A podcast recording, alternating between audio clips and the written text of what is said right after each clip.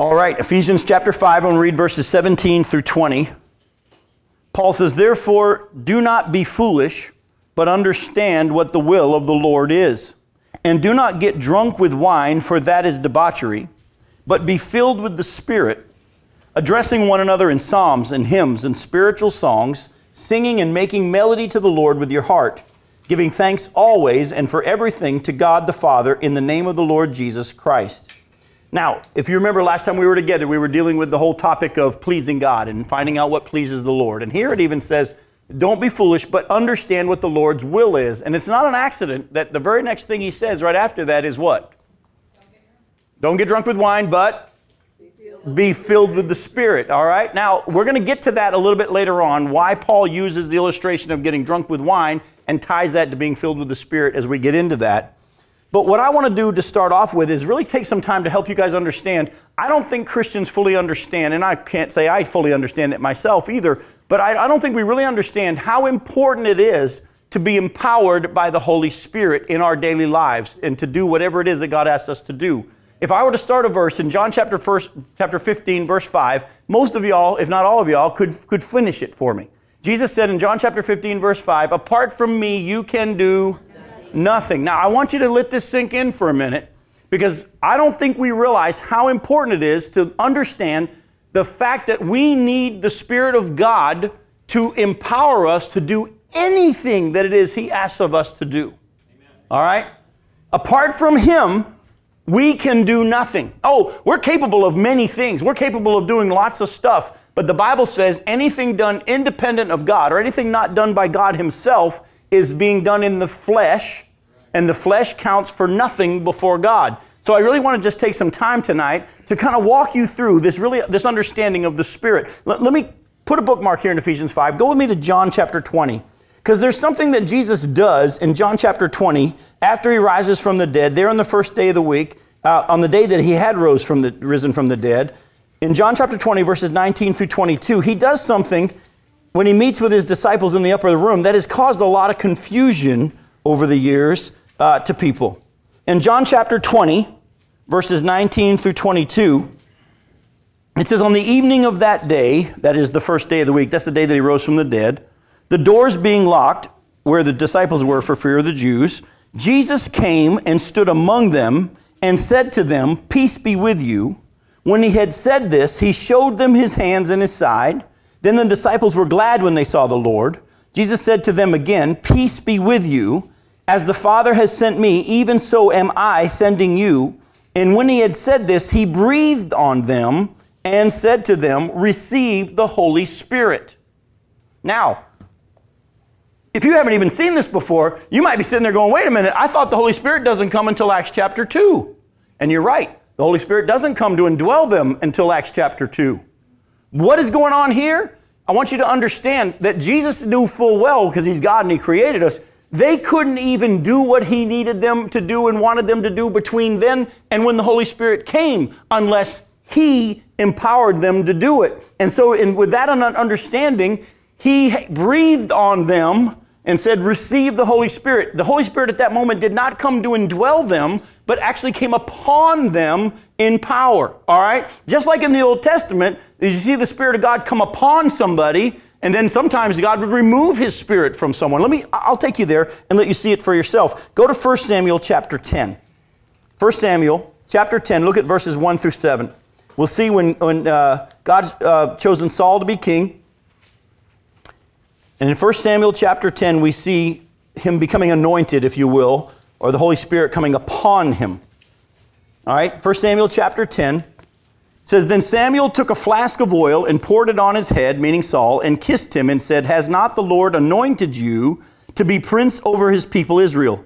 And you shall reign over the people of the Lord, and you shall save them from the hand of their surrounding enemies. And this shall be the sign to you that the Lord has anointed you to be prince over his heritage. When you depart from me today, you'll meet two men by Rachel's tomb in the territory of Benjamin at Zelzah, and they will say to you, The donkeys that you went to seek for are found, and now your father has ceased to care about the donkeys and is anxious about you, saying, What shall I do about my son?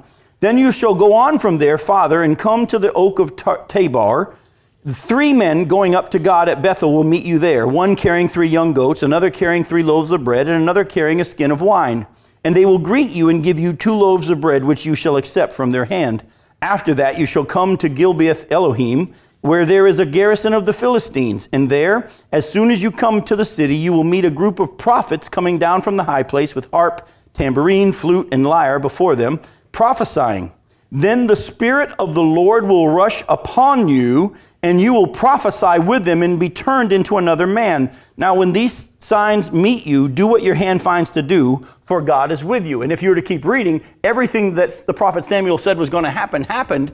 And the Spirit of God came upon Saul and empowered him in such a way that he started prophesying, and everybody started saying, Is Saul among the prophets? Now, again, Here's the Spirit of God coming upon him to empower him for what God had for him to do in his role as king. Now, if you know the whole story of Saul, and we're not going to take the time to turn there, because of his disobedience, what does God end up doing with the Spirit of God in Saul? He removed it from him. And then he anointed David to become the king. And it, we'll go to Psalm 51. You'll see David write something very interesting that unfortunately too many Christians have prayed this type of a prayer. It applied to David because the Spirit of God came upon him, but it does not apply to us Christians who have had the Spirit of God come to indwell us. And we're going to take the time to lay that all out. So, as we get into being filled with the Spirit, I really want you to kind of understand a lot of the things that the Scripture teaches about the Spirit. In Psalm 51, look at verses 1 through 12. This is after he'd committed the sin with Bathsheba. He says, Have mercy on me, O God, according to your steadfast love, according to your abundant mercy. Blot out my transgressions, wash me thoroughly from my iniquity, and cleanse me from my sin. For I know my transgression, and my sin is ever before me. Against you, and you only, have I sinned and done what is evil in your sight, so that you may be justified in your words and blameless in your judgment. Behold, I was brought forth in iniquity, and in sin did my mother conceive me. Behold, you delight in truth in the inward being and you teach me wisdom in the secret heart. Purge me with hyssop, and I shall be clean. Wash me, and I shall be whiter than snow. Let me hear joy and gladness. Let the bones that you have broken rejoice. Hide your face from my sin and blot out all my iniquities. Create in me a clean heart, O God, and renew a right spirit within me. Cast me not away from your presence, and take not your Holy Spirit from me. Restore to me the joy of your salvation and uphold me, uphold me with a willing spirit. Look at what David says. He says, God, don't take your Holy Spirit from me. Now, why was he saying that? Is that something that Christians should pray? Don't take it. No, as I'm going to show you from Scripture, if you're a born again believer, we're living in this time period where the Spirit of God doesn't come upon us, but the Spirit of God comes to indwell us. And as you're going to see, He's there, and when He comes, He stays forever. So we need to understand in this moment here, David's living in the time when the Spirit of God would come upon somebody and empower them to do what it is God wanted them to do. That's why David says, Don't take your Holy Spirit from me. He'd already seen it happen to Saul. All right? Now, back in John chapter 20, we don't have to turn there, but in John chapter 20, you'll see what's happened is, is Jesus comes, and these people are all hiding in the upper room there for fear of the Jews. The doors are all locked. They, they're powerless to do anything. They're scared to death. And he comes and he breathes on them and he says, Receive the Holy Spirit. And the Spirit of God came upon them to empower them to do whatever they needed to do that God wanted them to do until the day that the Holy Spirit came to live within them forever. All right? So I just bring that out to you to just say to you this. I don't think we realize how important it is, even today, that we learn how to live not only in the Spirit, but walk in the Spirit or be filled with the Spirit. Because if you don't have the Spirit of God empowering you, you can't please God. Apart from Him doing it, you can do nothing. Then too many of us have tried to do the will of God and the work of God in our own strength, in our own power. And you ever heard the term someone say, Man, I'm burnout? You ever hear about burnout in ministry and burnout? Let me ask you a simple question, folks, according to your knowledge of the scriptures. Does the Holy Spirit ever run out? Doesn't he promise rivers of living water? Doesn't he say you'll never thirst again? And let me just tell you, and take it from a guy who's been burnt out in ministry. It wasn't because the Holy Spirit ran out, it's because I was running on my own strength and on my own power, and I hadn't learned how to let the Spirit of God empower me, and I hadn't learned how to only do what the Spirit of God was telling me to do instead of letting everybody else decide what my job description was. And folks, let me just tell you, when you learn to understand what it means to be filled with the Spirit, we're going to get there tonight. When you really understand what it means to be filled with the Spirit, you'll then start to experience that light yoke and that easy burden that Jesus promises. You'll actually get to see his power and, and you actually see stuff happen that you know wasn't you. And you're going to see yourself be changed into somebody that is different. Isn't that what happened when the Spirit came upon Saul? He was changed into another man. People looked at him and said, That's who, who's that? What happened to him? That is capable for us Christians. But you know what's sad today? Most Christians in the world today don't look a whole lot different from the rest of the world, even though we are. In our nature, we are different from the rest of the world, but we don't look a whole lot different. I was preaching at a place last night, and I was preaching on without faith it's impossible to please God, and I was preaching a message on that. And a man in the middle of the sermon, he was sitting right down here, he raised his hand and he says, I just think we just need to do the best we can. Well, he didn't know what he just signed up for because it totally changed the whole message. I began to preach to him, said, Everybody else, you're welcome to listen in, but we got to go here. And it, but you know, the sad thing is, is that is actually the attitude I deal with as I go around the country to different churches. I'm doing the best I can. I'm hanging in there trying to do what I think is pleasing God. I'm hoping what I'm doing. I'm working hard for God. I'm doing the best I can. What is, I mean, what does God want from me? You've never learned what it means to be filled with the Spirit. And there's bad, bad teaching along that line. We're going to try to hopefully clear some of that up as well. So as we go into now being me teaching you what it means to be filled with the Spirit, first understand the importance of the Spirit of God empowering you to do what it is that He wants you to do. Apart from Him, you can do nothing. All right? Now, all Jesus did there was just empower them. The Spirit of God came upon them, He breathed on them, and the Spirit of God came upon them to empower them to do what He needed them to do between then and when the Spirit came to indwell. But now you're about to see there's a big difference between the temporary empowering when the Spirit of God came upon them and the permanent indwelling. So let's take a look. Go to Acts chapter 1. Acts chapter 1. Now, by the way, this will help you stick with me here. When Jesus breathed on them and said, Receive the Holy Spirit, what, when did that happen? What day was it? We saw it from the scriptures. It was on the day he rose from the dead. It was that first day of the week that he rose from the dead. That very same day, that evening, they're in the upper room hiding, he shows up and he breathes on them at that moment, okay?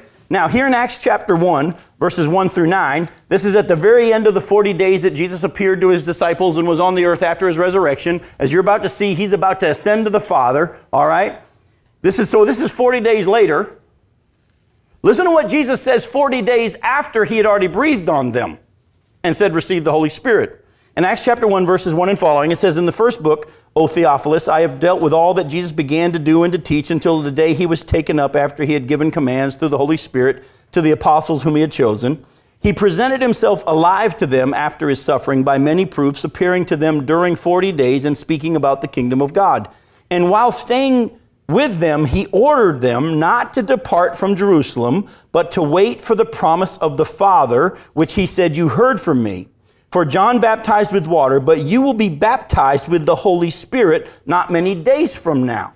All right? He says, I already breathed on you to receive the Holy Spirit, but you're going to be baptized in the Holy Spirit. All right?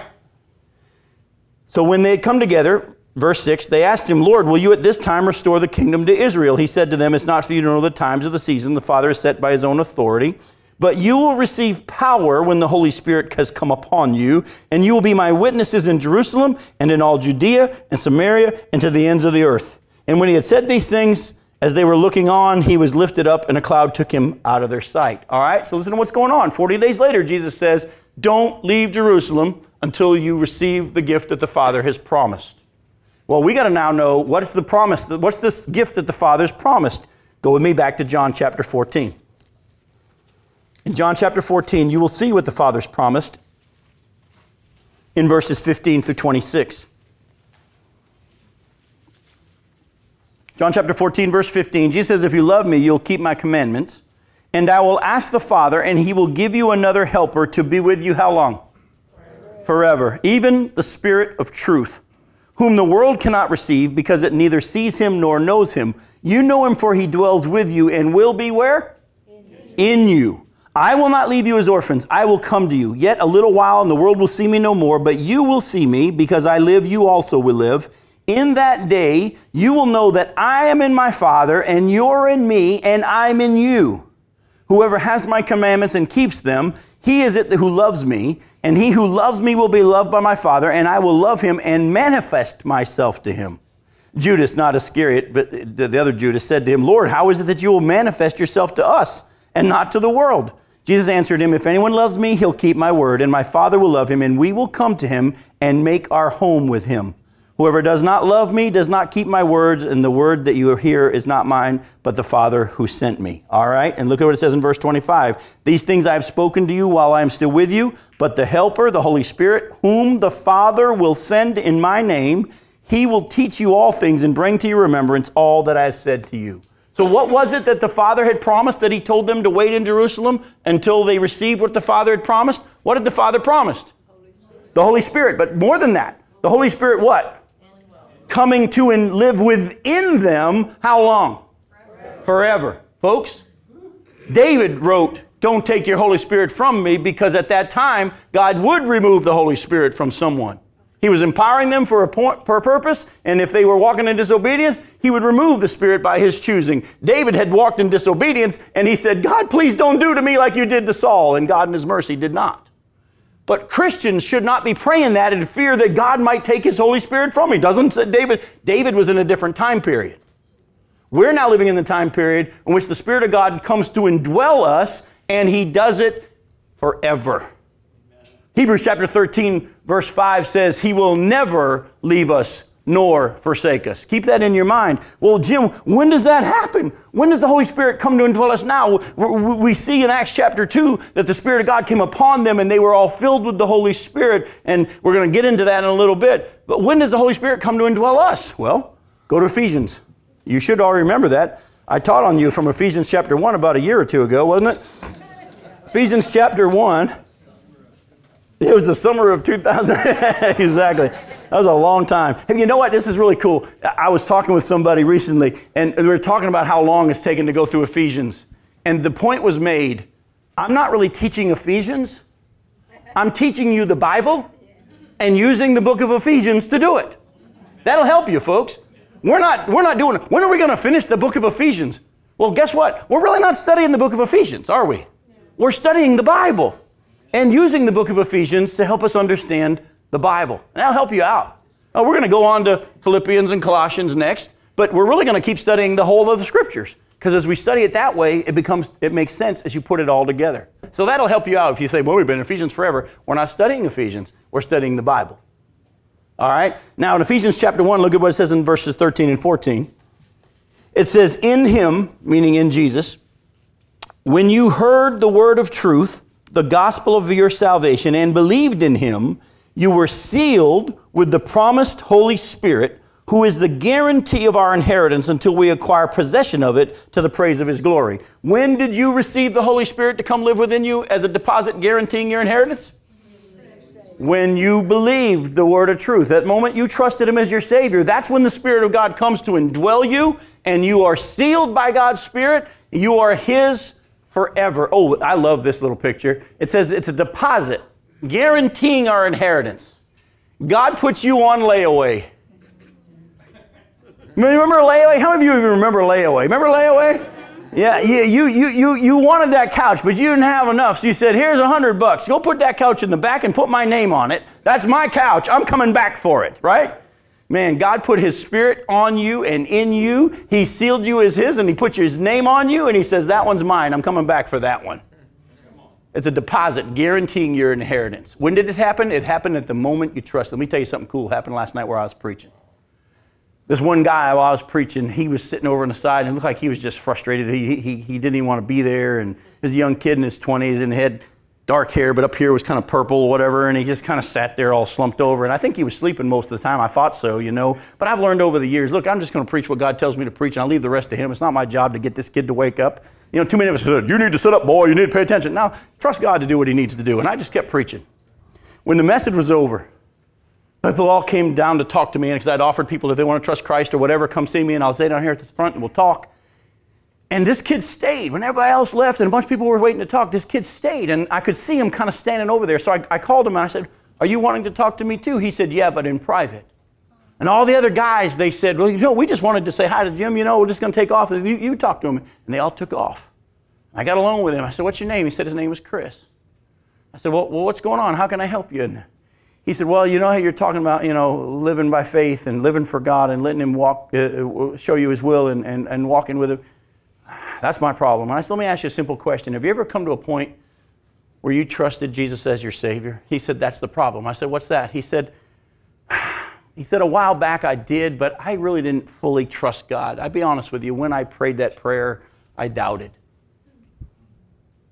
I said, well, let me ask you a question right now. I said, do you believe now? He said, I do. I said, do you believe Jesus is God? And he looked at me and he said, Jesus is God. And then all of a sudden, something happened to him where he just started to sob. Just, he said, What's happening to me? I said, Dude, you just got saved. He didn't even pray a magic prayer. I said, it says in 1 Corinthians chapter, chapter, I forget where it exactly, I think it's chapter 2, that no one can say Jesus is Lord except by the Holy Spirit.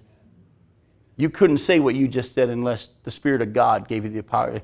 Guess what? Flesh and blood didn't open your eyes, my friend. You just put your full faith in Jesus Christ and you get saved right there in front of me. And he goes, It's wonderful. That's wonderful. Isn't that cool? The whole time I thought he was sleeping.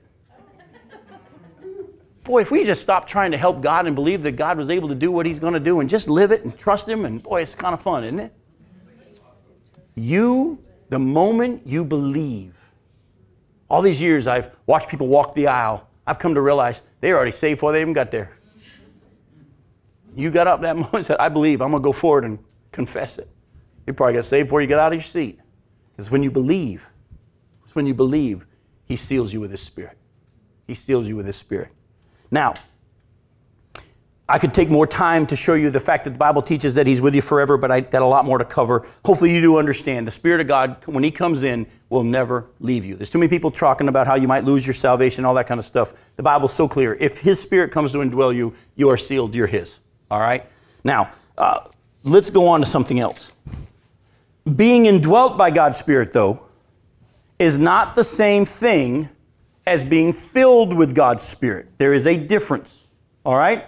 We've already talked about the, the Spirit of God came upon people in the Old Testament to empower them the Spirit of God at Acts chapter 2 came to indwell. That was what the Father had promised, that the Spirit would come and He'd make His home with them, they'd live within Him and be with Him forever. That happened, you know, at that moment. And then from that moment on, when anybody trusted, the Spirit of God came upon them. Isn't that what happened? All the way through, as you see, whenever they'd preach, people would believe and the Spirit of God came upon them and they say, hey, Spirit of God came upon them like He came upon us. Why can't they be baptized? And these kind of things. When the moment you trust Christ, that's when you Spirit of God comes to indwell you. But listen, there is a difference between having God's Spirit indwell you and being filled with the Spirit. Can anybody give me an example from this verse right here in Ephesians chapter 5? Can anybody tell me here in verse 17, I'm sorry, in verse 18, how you can prove to me that there is a difference between being indwelt by the Spirit of God and being filled by the Spirit of God? It's a real simple thing. Who is Paul writing to? Believers. He's writing to the church there, right? In Ephesus, and he passed around to all the believers. He's writing to Christians who already have the Spirit of God indwelling them, and he's telling them, be filled. There's a difference between having the Spirit indwell you and the Spirit filling you. We need to know what that means. We need to know what that is.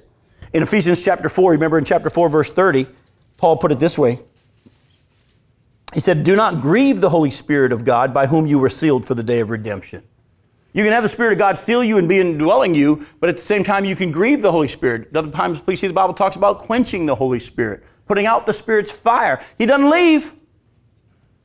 But we can live our lives as Christians, sealed by God in Christ, Christ in us, sealed for eternity. But we can live our lives in such a way that the Spirit of God has no evidence, no power, and the world will see there's nothing really different than us, even though there is a lot different in us. We need to learn what it means to be filled. All right? Let me just clarify a couple things, though, that you need to understand. The Spirit's filling is not getting more of God's Spirit poured out on you. There are those who will teach that the Spirit of God comes upon you and, and all of a sudden you're, the Spirit just poured out on you. No, no, no, no, no. I need to show you scripturally what the Bible says. Let me show you two places. 2 Peter chapter 1. 2 Peter chapter 1, and look at verses, uh, verse 3. 2 Peter chapter 1, verse 3.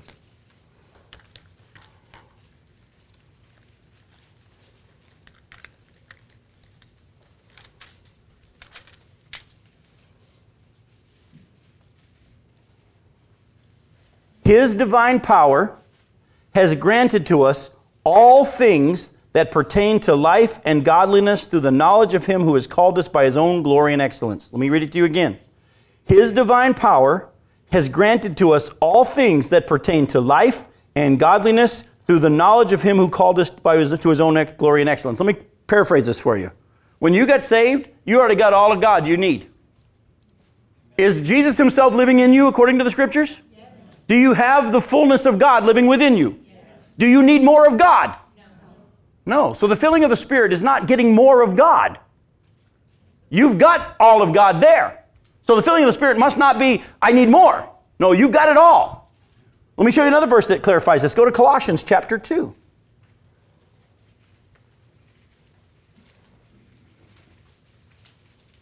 Colossians chapter 2, verses 9 and 10. Colossians chapter 2, verse 9 says, For in him the whole fullness of deity dwells bodily, meaning Jesus. All right, for in Jesus the whole fullness of deity, Godness, if you will, God Himself dwells bodily, and you have been filled in Him who is the head of all rule and authority. In other words, you see what He's saying? In Jesus is the fullness of God, and you have received all of Jesus. All right? So this filling of the Spirit can't be you getting more of the Spirit from outside of you because you've already got all of God inside of you. As you're about to see, the filling of the Spirit is learning how to let the Jesus who lives within you have control from the inside out. It's actually learning to let Him take control of our mind and our thoughts and our actions, all of us. It's being empowered by the Spirit of God from within, not from without. You know, we, we, we tend to a lot of times say, Lord, out your spirit upon me. He says, You already got all of me. You already got all of me. Don't you learn to let me have control? That is wisdom. Uh, you want to have a real biblical understanding of the word being filled? Every time you see the word be filled or filled with the Spirit, add the word, change it to the word controlled or under the control of. And it'll help you understand all the place and so and so, under the control of the Holy Spirit, did this, and so and so, under the control of the Holy Spirit, did this. Well, let me give you a couple examples of this. All right?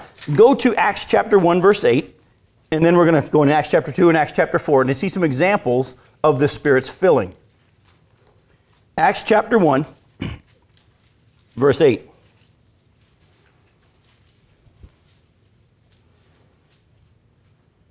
Jesus said, But you will receive what?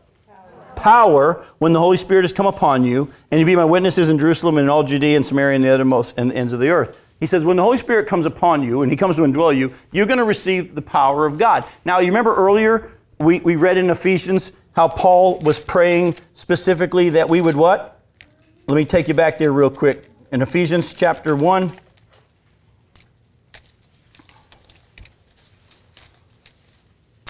He said, For this reason, because I have heard of your faith, this is verse 15, because of your faith in the Lord Jesus and your love all, toward all the saints, I do not cease to give thanks for you, remembering in my prayers that the God of our Lord Jesus Christ, the Father of glory, may give you the spirit of wisdom and revelation in the knowledge of him, having your eyes enlightened that you may know the hope to which he's called you, what are the riches of his glorious inheritance in saints and the, what is the immeasurable greatness of his power toward us to those who believe. Did you see what this has been all along? What Paul's talking about here is what has been his prayer all along for us believers. We already dealt with that whole section. How God is, Paul's praying through the Spirit of God that we would have our eyes open to what is available within us that already indwells us, the power of God Himself, that we would have our eyes open and wisdom, receive wisdom and revelation so that we would know what is now there. And he goes on to say, the same power that rose Jesus from the dead lives within you and me. Do I have more power than you? According to the scriptures, no, I don't. Are there those who have learned to let Jesus have control and therefore they have more power manifested? Without question. Again, don't think, well, that person, they, that, God gave them more power. No, no, no, no. That means they got more Jesus than you did. According to the scriptures, that's not possible. You all got Jesus in you. The question is, are you going to learn to let Jesus have control? Go to Acts chapter 2, verses 14 through 21. This is Peter.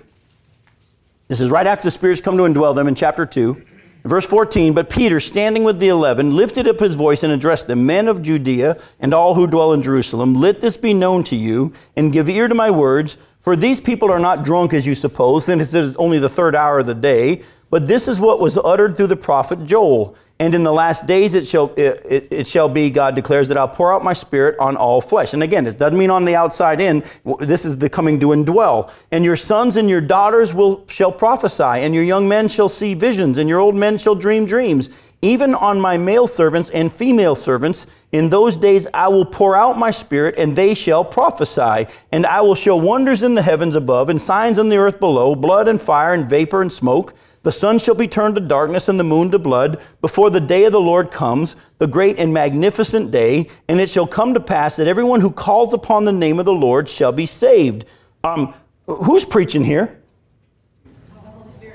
yeah, good answer. It's Peter, but the Holy Spirit has come upon him, and he, or in the sense of the Spirit that has come to indwell him, has taken over control of Peter in such a way that all of a sudden, who's actually talking through him? The Holy Spirit. The Holy Spirit's actually doing the talking. Verse 4. Look at verse 4. And he says, And they were all filled with the Holy Spirit and began to speak in other tongues as the Spirit gave them utterance. Now, we're not going to, for the sake of time tonight, get into this dreaming dreams and visions and that kind of stuff in the tongues. I can teach on that later, but for right now, for where we need to go, we can't take the time to go there. Let me just say there is a lot of misunderstanding about the prophesying and the dreaming dreams and all this kind of stuff, yet at the same time, there's a lot of fear of things that are actual biblical. All right, so you, you, we have to, as you hopefully understand over the years, my desire is to teach you a balanced understanding of the Scripture where we're not avoiding things that the Bible actually teaches, yet at the same time, we're not turning it into something the Bible doesn't teach. Okay? Let's keep going. Go to Acts chapter 4. Look at verses 5 through 12. Chapter, sorry, chapter 4, verses 5 through 12. On the next day, their rulers and elders and scribes gathered together in Jerusalem with Annas the high priest, and Caiaphas, and John and Alexander, and all who were of the high priestly family. And when they had set them in the midst, they inquired, By what power or by what name did you do this? Then Peter, filled or under the control of the Holy Spirit, said to them, Rulers of the people and elders, if we are being examined today concerning a good deed done to a crippled man, by what means this man has been healed, let it be known to all of you and to all the people of Israel that by the name of Jesus Christ of Nazareth, whom you crucified, whom God raised from the dead, by him this man is standing before you well. This Jesus is the stone that was rejected by you, the builders, which has become the cornerstone. And there is salvation in no one else, for there is no other name under heaven given among men by which we must be saved. Now, let me ask you a question. Who was Peter saying this to? Does anybody know who this is? It's who? It's high priest and who else? Sadducees. Sadducees. And the, does anybody know this is the same group that had decided to put Jesus to death? Yeah. This is that same group that had that trial put together in the middle of the night and they had their little secret meetings and they decided to have him put to death. Peter, this is the same Peter, by the way, who wouldn't even tell a little servant girl that he even knew Jesus or had even heard of him. And he's now standing in front of the same group that had Jesus put to death and he said, Let me just tell you, you want to know why, by, by what power? the same Jesus whom you crucified. He rose from the dead. Now, I got to be honest with you, folks. I'm pretty sure Peter walked back out of there and said, Guys, I don't know who that was, but that was pretty cool. Had Peter been rehearsing his sermon? How many of you have said over the years, I, uh, I probably can't share my faith with somebody because I haven't studied enough or I haven't been to school. I haven't. Do you realize how much we have, without realizing it, man centered doing the things of God? And we have gone away from trusting that the same God who said, in that day, you don't even have to worry about what you're going to say, I will give you the words. But we sit around and say, well, I don't know the Bible as well as somebody else. Who wrote the Bible? Who wrote the Bible? Jesus. Who lives inside of you? Guess what? you can't use that Bible school excuse anymore, folks, if you're really honest. And you don't have to worry about doing it like somebody else. Why don't you just trust that if God's asked you to say something, Trust that God will give you the words. Let me give you an example. Just recently, I was on a golf course about three or four days ago. I don't remember what day, it might be a week ago. I've lost track, but I just really wanted to tell these guys that I was playing with about Jesus. But I kept saying, Lord, I want to do it the way you want me to do it. I want to, I want to do it under your Spirit's power. I want to just give me, give me the words. Show me what you want me to do. And God kept saying, wait. So I played another hole. He said, wait. I said, oh, I'm getting frustrated. I mean, God, I'm supposed to tell him about you, you know. And we get to the last hole. Now, by the way, at this point, they already know that I'm a preacher. Usually, guys will say, "Hey, what do you do for a living?" You know, and I always say, "You don't want to know," you know. and uh, um, so at this point, we get to the 18th hole, and God then said, "Here's what you say." And I turned to these guys as we put the flag back in the 18th hole, and I turned to them and I said, "You guys have been with me this whole round. You know I'm a preacher, and I haven't tried to hound you or preach at you. I'm going to leave you with one thought." the same Jesus who came to this earth 2,000 years ago is coming back. And you need to be ready. And the only way you can be ready is if you know why he came the first time. And that's all I'm supposed to say to you. I'll be honest with you. As soon as I got in the car, I called my buddy Tony. I said, Tony, let me just tell you what God gave me. He goes, That's good. I was like, I didn't get it. That's just like, I, I can't wait to preach that as a sermon. I can't wait to develop it. The same Jesus who has been here and we know he's been here is coming back, and the only way you can be ready for his return is to know why he came in the first place. Isn't that good? I didn't write it. God gave it to me. Folks, let me just tell you you have that same ability because Jesus lives within you if you learn to listen and to recognize his voice. And maybe Maybe we stop after tonight's lesson. When we come back next week, maybe we just deal with how to know God's talking and learning how to recognize. Maybe we'll see. I'll, I can't make any promises. I'm just going to go where I think God wants us to go. But I want you to understand is that Peter talking that we just read? Is that Peter? No. Well, the answer is yes and no. It's still Peter, but it's the Spirit of God taking control. And folks, this is an understanding of the filling of the Spirit. Don't get caught up into it looks like this or people are going to fall down. And no, no. It's the Spirit of God within you taking full control. And that is possible for all of us. Actually, well, go back to Ephesians 5. Let's take a look at what it says here in verse 18. Let's, we're going to break this down. Verse 18. This is so cool when you take the time. And this might help if you want to write it down this way. All right, when he says be filled with the Spirit, there's actually in the Greek, it makes a ton of sense when you actually break it down. And let me just tell you, I'm not the Greek scholar. I got people who do this for me. And when they did this study for me and showed me what this was, I thought, slow down. I'm going to write this down because I'm going to share it with other people. All right? Be filled, when Paul says be filled, it's in the imperative. All right, which means it's a command. All right? It's a command to every believer, as you're about to see. It's a command to be filled with the Spirit. It's not an option. A lot of us have been acting like it was an option. A lot of us have been living most of our lives as Christians like it was an option. It's not an option. It's a command from God be filled with the Spirit. Listen to me say it to the way the Bible says it. Don't be foolish, but understand what God's will is. He didn't want you under the control of alcohol, which leads to problems. But He wants you under the control of the Holy Spirit. So listen, be filled. It's a command, Christians. Here's another thing about it, though. It's not only a command, it's in the present tense. In the Greek, it's not only in the imperative, it's also in the present tense, which means it doesn't say you should have been filled or you should be filled in the future. It's a command be filled now. It's always be filled now. Not only is it a command, not only is it in the present tense, it's also in the plural. It's not to one person, it's to everyone. For us in the South, to maybe help you understand it, it says in the Greek, be filled y'all. Actually, I preached this one time, and this one guy came up to me afterwards. He said, In the South, he says, all, y'all is not plural, because you could say y'all to an individual. All y'all is plural. So, okay, for those of you that are really deep South, be filled all y'all, all right? Listen, this is a command. I want, if you don't hear anything tonight, may the Spirit of God help you hear. You must be filled. That should be the thing you should be focusing on. Is now again, don't run to the special preacher who's got the power and the spirit of God. No, you've already got Jesus in you.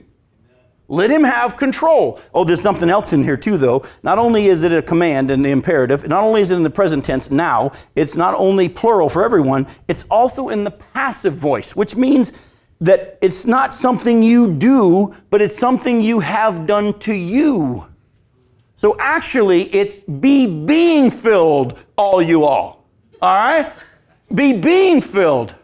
You receive it by faith. Are you receiving it from outside? No, you're receiving it from within. You believe, you believe that what God has said he will do. How did you get saved?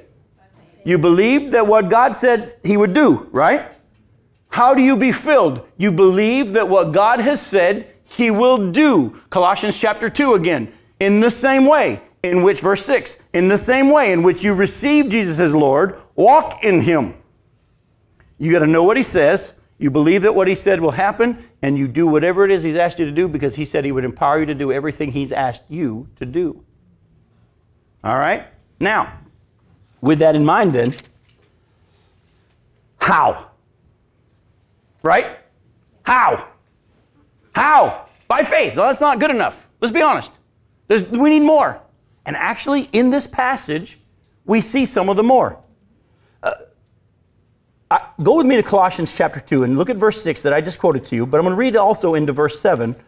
And you're going to see how verse 7 actually looks a lot like chapter 5 of Ephesians, verses 17 through 20. Look at Colossians chapter 2, verse 6 again. Therefore, as you received Christ Jesus as Lord, so walk in him, rooted and built up in him, established in the faith, just as you were taught, abounding in what? Thanksgiving. Thanksgiving. this is important. All right? Go back to Ephesians chapter 5 and listen again to what Paul says here.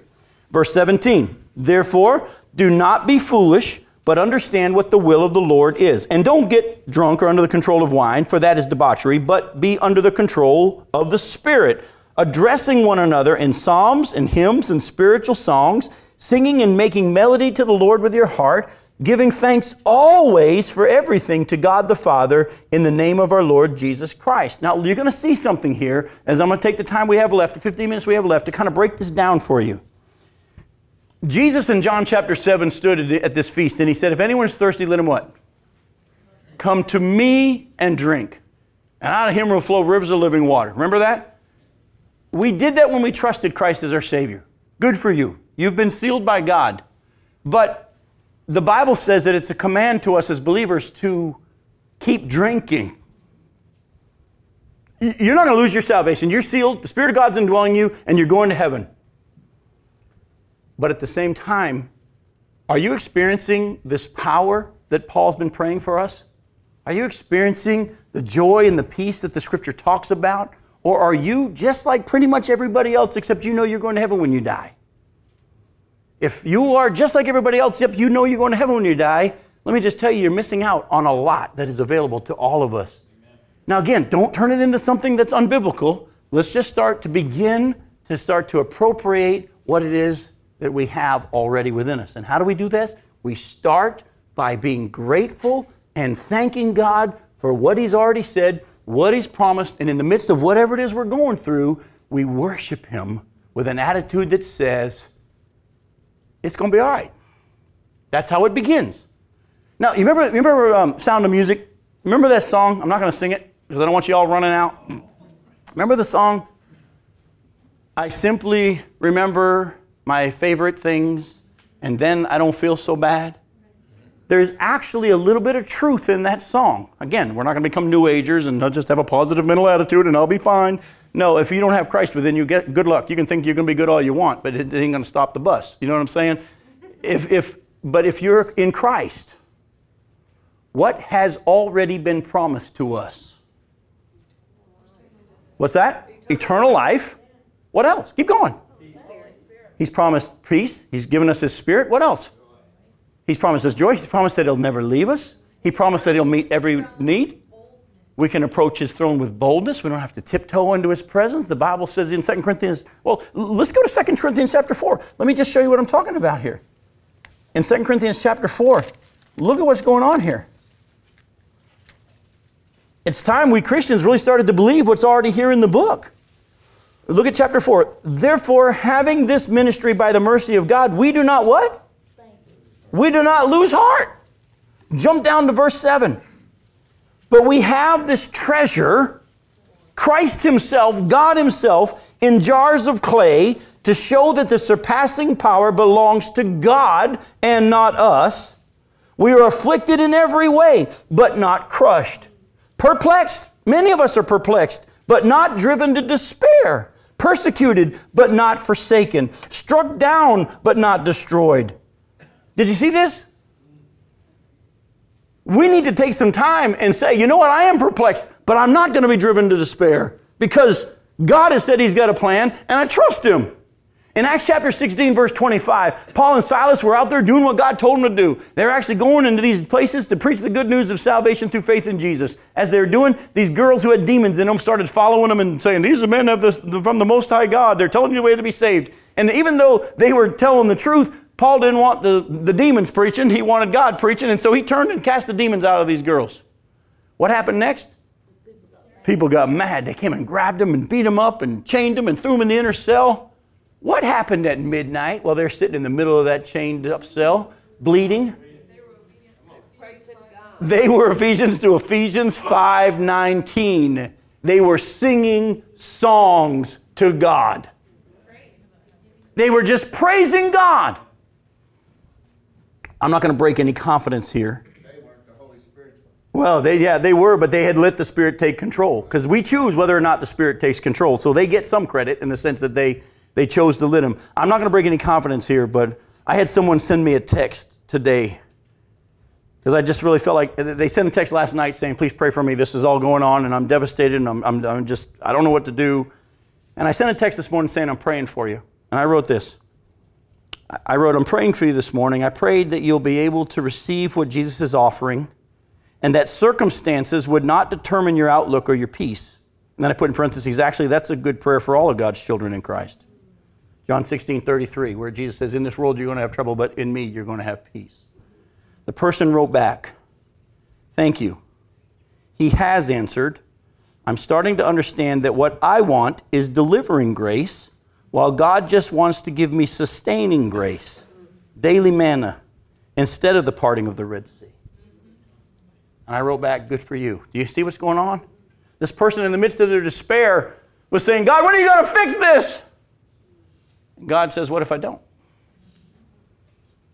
You ever notice in Genesis 15, God shows up to Abram and he hadn't been, he's already promised him a child that hadn't happened yet.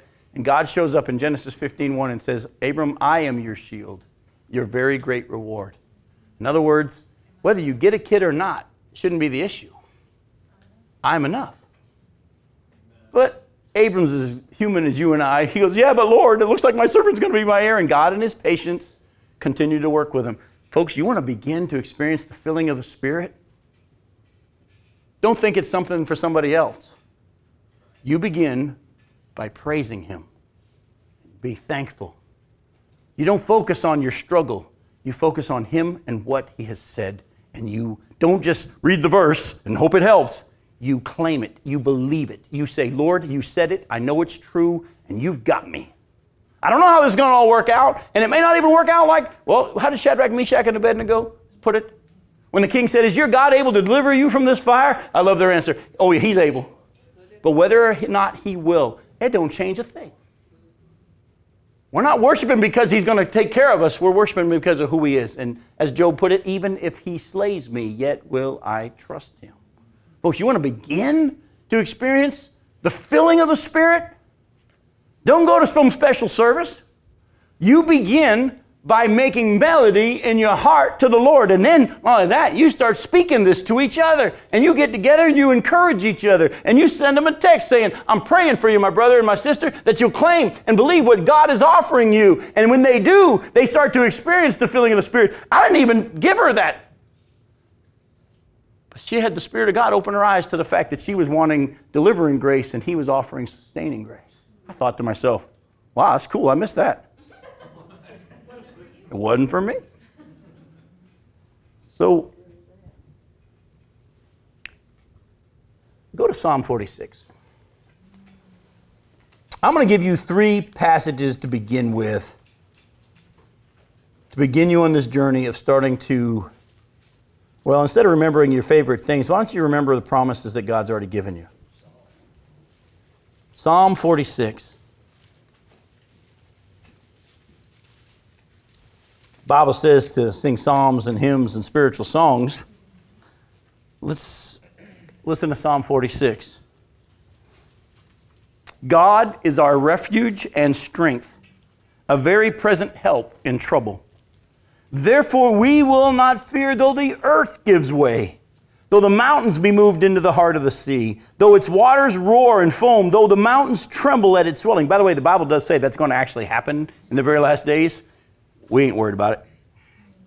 There is a river whose streams make glad the city of God, the holy habitation of the Most High.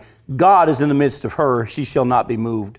God will help her when morning dawns. The nations rage, the kingdoms totter. He utters his voice, the earth melts. The Lord is of hosts is with us. The God of Jacob is our fortress.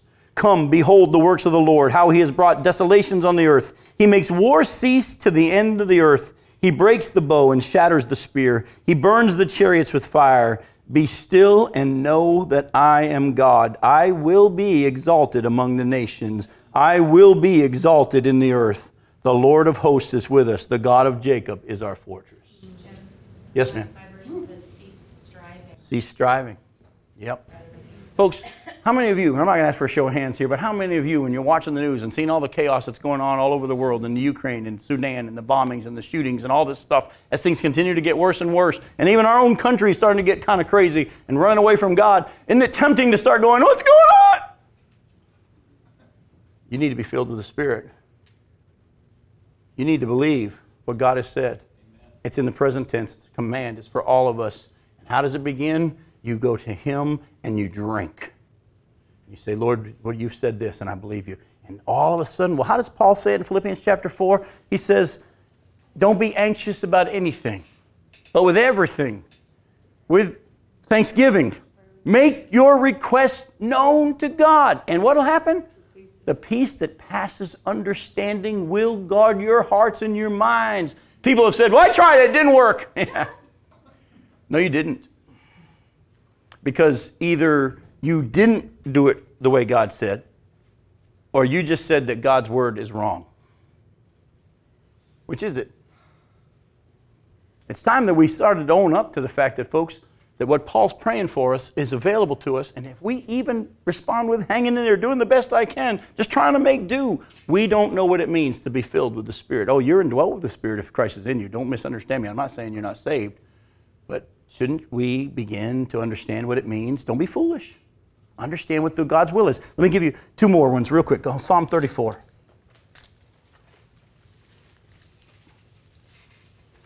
Psalm 34. I will bless the Lord at all times. I will praise his sorry, his praise shall continually be in my mouth.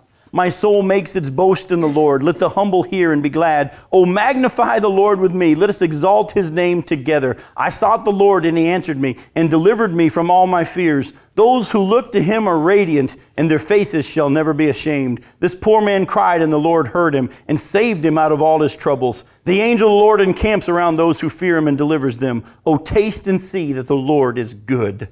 Drink of him. Blessed is the man who takes refuge in him. Oh, fear the Lord, you his saints, for those who fear him have no lack. The young lions suffer want and hunger, but those who seek the Lord lack no good thing. Come, O children, listen to me. I will teach you the fear of the Lord. What, is, what man is there who desires life and loves many good days that he may see good? Keep your tongues from evil and your lips from speaking deceit. Turn away from evil and do good. Seek peace and pursue it. The eyes of the Lord are toward the righteous, and he hears and his ears toward their cry. The face of the Lord is against those who do evil, to cut off the memory of them from the earth. When the righteous cry for help, the Lord hears, and he delivers them out of all their troubles. The Lord is near to the brokenhearted and saves the crushed in spirit. Many are the afflictions of the righteous, but the Lord delivers them out of them all. He keeps all his bones, not one of them is broken. Affliction will slay the wicked, and those who hate the righteous will be condemned. The Lord redeems the life of his servants. None of those who take refuge in him will be condemned. One more Psalm 100.